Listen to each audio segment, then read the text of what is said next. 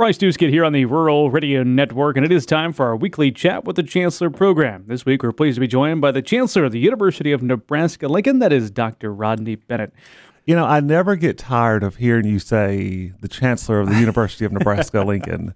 You know, for a guy like me who for the last 30 years has really been committed to public higher education uh, and really trying to use that opportunity to influence young people all across the state not just in Nebraska, but really every state that I've worked in. Uh, it just never gets old hearing that you're the chancellor of what I believe to be one of our country's most important universities, and that's University of Nebraska at Lincoln. So when you said that in that moment, I just sort of smiled way down deep inside, like he's he's actually talking about this old kid from East Tennessee that you know went on to actually make something out of himself. That makes me very proud. I know my mom and daddy and grandparents and all the people that invested in me 57 years ago are very proud. So uh, I thank you for that. That's a great way to get my morning started off, and I just appreciate uh, the way you teed that up. So thank you. Well, it's been several uh, months on the job, by the way. On that note, how has the transition been? Uh, it's, it's been a seamless transition. You know, we started July 1st, so we're what 90 plus days into our chancellorship. Uh, I can assure you and your listeners that there are no shortage of things to work on. Uh, and we're coming into the office uh, every day to include many Saturdays and Sundays that we're working on things that hopefully are advancing public higher education across the state of Nebraska and we are very excited and happy and really feel a sense of of honor to be able to lead this effort. It's such an important effort. We're going to kind of focus on some ag topics uh, when it comes to our chat with the chancellor today. And I'm curious, you know, a lot of our listeners know the University of Nebraska Lincoln is part of the land grant system. Want to get your thoughts on the importance of that here in 2023, what it means to be a land grant institution. Well, it was one of the principles I think that really led me to want to be a part of the University of Nebraska Lincoln. Um, I think when you think about the land grant mission uh, and designation, both in letter and in spirit, uh, I think it just sort of guides you to this sense of how does the university use the resources that are available to it to elevate the citizenry across the state. Uh, obviously, that includes agriculture and natural resources, but there are so many areas of important work that we're engaged in here that if you if you connect that to the land grant mission, it sort of elevates and improves the lives of everybody uh, in the state of Nebraska. I'll give you a couple of examples of that. Uh, I've been talking a lot recently about uh, K through 12 education, especially third grade uh, education. I guess because my mother, for almost 37 years, taught uh, third grade or second or third grade, depending on what the principal needed for any given year. And she always talked about helping young people learn to read, helping learn young people learn to spell, helping young people learn to do mathematics and the like.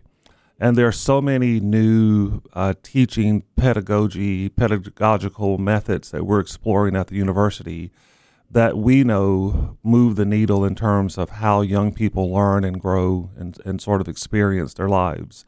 And so when I think about the land grant mission, I'm thinking about how do we take what we're doing here and apply it across the state in a way that improves the lives of every person uh, in the state. And so that's an example of just helping young kids be able to read who might be struggling for whatever reason and using the opportunities of research uh, and our researchers here and our faculty here to help elevate a kid and a family who might need help in that particular area. So the land grant mission gives us a lot of runway to explore a lot of different areas. Uh, and we have truly world class. I know a lot of times people think that we talk about world class this and you know world class that, but we really have some of our country's most innovative thinkers, you know, most prolific researchers who are engaged in all fields of human endeavor. And that land grant mission gives us the runway to apply what we're learning here, studying here, researching here in a way that makes it better for the people who are helping us to do what we do here through their tax dollars. You bring up the education front from K through 12, and it uh, reminds me of something Vice Chancellor Boehm shared with us. Perhaps it was a year plus ago. Time seems to fly. it, was the university's investment into high school ag education right. across the state of Nebraska. FFA and ag education curriculum has continued to develop. There's now more than 200 chapters. I know there's been a couple staff hires to try to better support those local ag educators out there.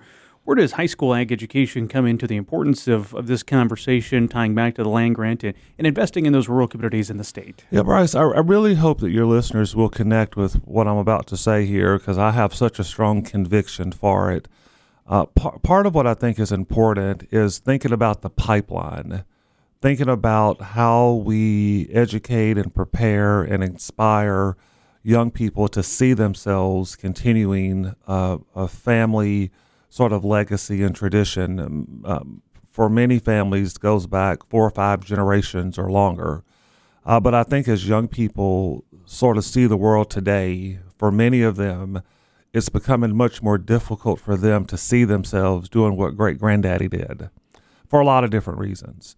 So part of what our work at the university, the land grant mission, the the university in general, what the work that Mike Boehm and IANR is involved with is thinking about that pipeline and thinking about how we expose and inspire and support young people to see themselves having a, for, uh, a fulfilling career in agriculture and natural resources and to use the technology that's available uh, to them using the relationships that we have to have with the governance structure whether it's the senate or congress or the office of the president in Washington to think about government regulations of how that impacts people who are doing the work every day so that young people can see themselves having a career and sort of being the leaders in this area for the next uh, generations. Glad you brought that up. The other day here on the uh, the network of, of, stations, had a chance to visit with a young man from Gothenburg, Nebraska.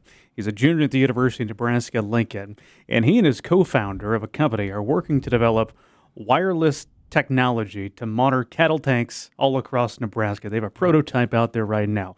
He's part of a program called the Engler Agribusiness Entrepreneurship Program, which is located at the university. And as you mentioned, there's there's not necessarily, uh, I suppose, there's obviously always interest in returning to the farm, but there's a lot of students out there interested in paving a new path forward. And Seth's a great example of uh, a student trying to do that. The question that you're asking me, as I heard you ask it, really leads me to this idea of interdisciplinary education, of how things are related, how things are connected, how this comprehensive uh, uh, uh, educational opportunity that we're providing at UNL helps students in many facets of their life. And so the idea of the connectivity and interdisciplinary activities, I think, is really the way of the future. And I think that's what our young people are looking for. They're looking for a way to integrate robotics or artificial intelligence or, you know, the use of water, uh, the use of all of these really innovative and creative techniques that they're learning about throughout their course of study here. How do we help them sort of shape that into something that's new and exciting and gives them sort of the, the runway to invest over the next three or four decades of their lives. And I think the the Engler uh, Agribusiness Entrepreneurship Program is just one of many opportunities that are available at the university to help in that regard. The other thing that I want to say is we've had really robust conversations about entrepreneurship at the university. You know, we have great examples of students who have gone on uh, and created outstanding companies and organizations and having a great impact across the state and beyond. But we've really been talking a lot about how do we connect interdisciplinary activities along with the spirit of entrepreneurship in a way that distinguishes the University of Nebraska system and the University of Nebraska Lincoln from the six or 7,000 other schools across the country. What makes us different, unique, and distinctive? And I think sort of zeroing in on interdisciplinary and entrepreneurship is just a wonderful way of doing that. Uh, I know that your listeners are familiar with uh, with Jeff and Tricia Raikes uh, and the Raikes School. Part of what that work is about is interdisciplinary approaches. Part of what that work is about through the Raikes School is entrepreneurship. Uh, so, really thinking about using those um, in the spirit of the land grant designation to elevate, I think is is really something that's on the forefront, and I think we're gaining momentum. And it'd be interesting to see. It will be interesting to see over the next two or three years how we shape and mold that in a way that really uh, does some pretty unique things across the state of Nebraska. Dr. Rodney Bennett from the University of Nebraska Lincoln, our guest this week on the weekly chat with the Chancellor segment. I'm Bryce Doeschot reporting on the Rural Radio Network.